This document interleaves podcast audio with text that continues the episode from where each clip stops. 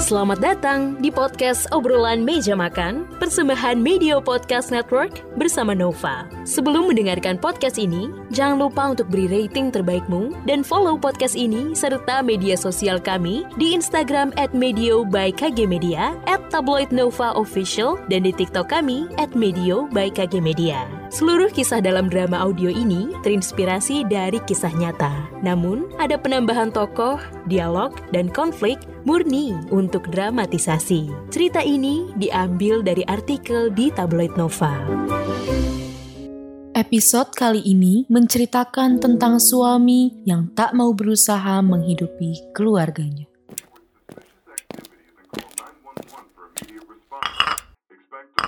Waduh, Pak, jadi repot-repot begini. Halah, Pak Aryo, repot gimana? Ini cuma cemilan aja.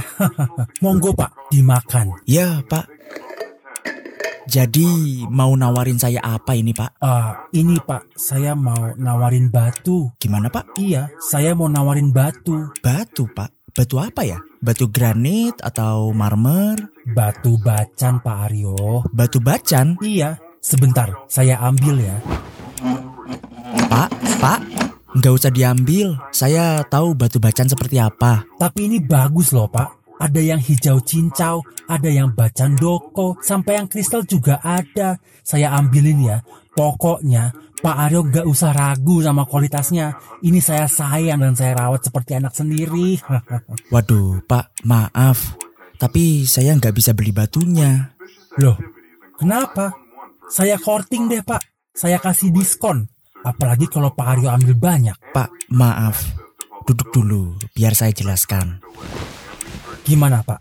Mau minta harga yang seberapa aja, tak kasih pokoknya. Sebelumnya, maaf, eh, saya nggak bisa beli batunya karena batu itu sudah nggak zamannya lagi. Dulu pas masih rame ya bagus harga jualnya. Sekarang sudah pada nggak mau beli dan koleksi. Saya pun nggak berani jual lagi. Rugi nantinya. Kalau jual emas atau nawarin emas tua, saya siap beli. Halah, besok itu bakal rame lagi, Pak. Percaya sama saya. Kalau gitu ya Bapak simpan saja dulu. Kalau sudah rame dijual lagi.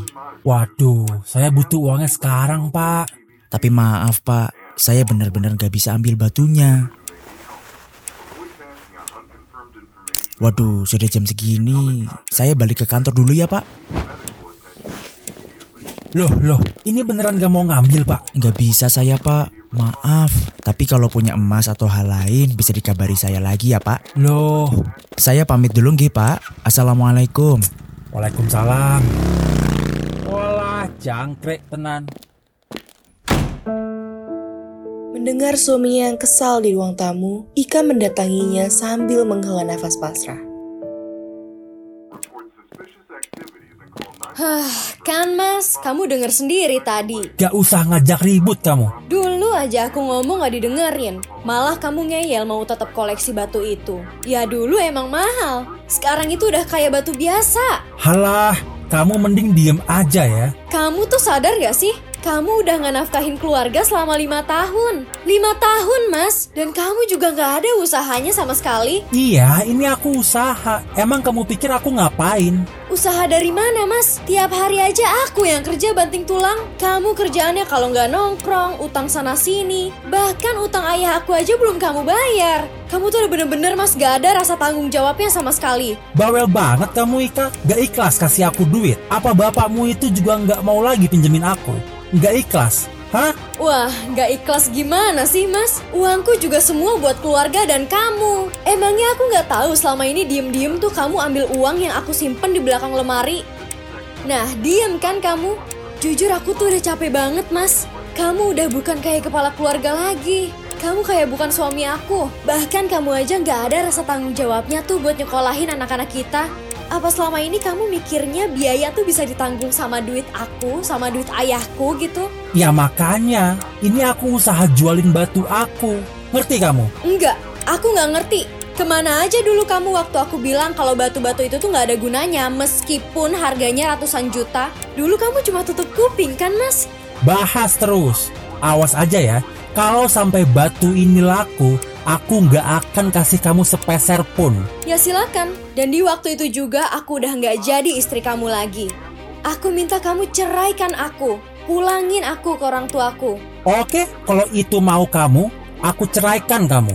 Dasar istri nggak tahu kata bersyukur. Gila, kurang sabar apa lagi aku bertahan gak kamu nafkahin selama lima tahun ya mas? Terserah.